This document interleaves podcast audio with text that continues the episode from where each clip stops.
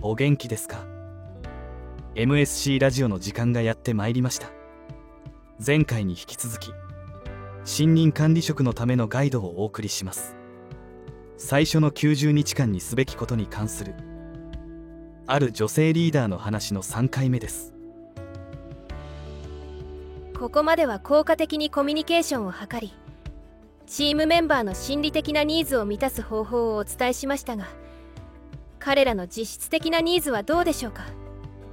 彼らは新たな上司に何を期待しているのでしょうか？彼らは次のようなことを期待しています。一つ目は共通目的。チームメンバーは共通の目的意識を求めています。なぜこのようなことを行っているのか？その理由とそれがどのように？そしてなぜ競争優位性を生み出すのかを知りたいと思っています。2つ目は役割の明確化。チームメンバーは誰が何をするのかを明確に把握する必要があります。これはリモートワークでは特に重要です。役割を明確にすることでメンバーは目標達成に集中しリーダーはマイクロマネジメントを回避できるようになります。3つ目は成長。チームメンバーは自身のパフォーマンスを向上させるために学び成長することを望んでいます。上司は改善のためのコーチングやフィードバック成長の機会を提供しなければなりません。今の彼らには難しい任務ストレッチアサインメントを与えることはチームメンバーの能力開発を支援する一つの方法です。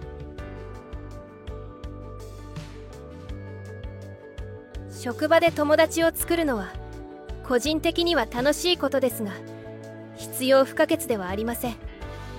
しかし信任管理職としての役割を円滑に遂行するには職場で自分の味方になる協力者を作ることが肝要です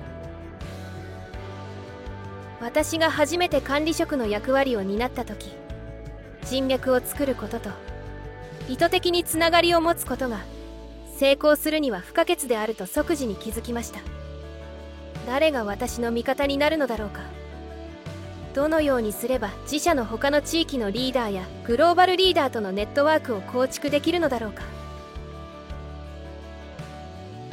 特にこのスキルは自然に身につくものではありませんので意図的かつ戦略的に人脈作りに励むことが肝要です。私は自分の上司や同じ部署の同僚と親密な関係を築きました。また社内のさまざまな部署のリーダーと協力する機会も模索しました。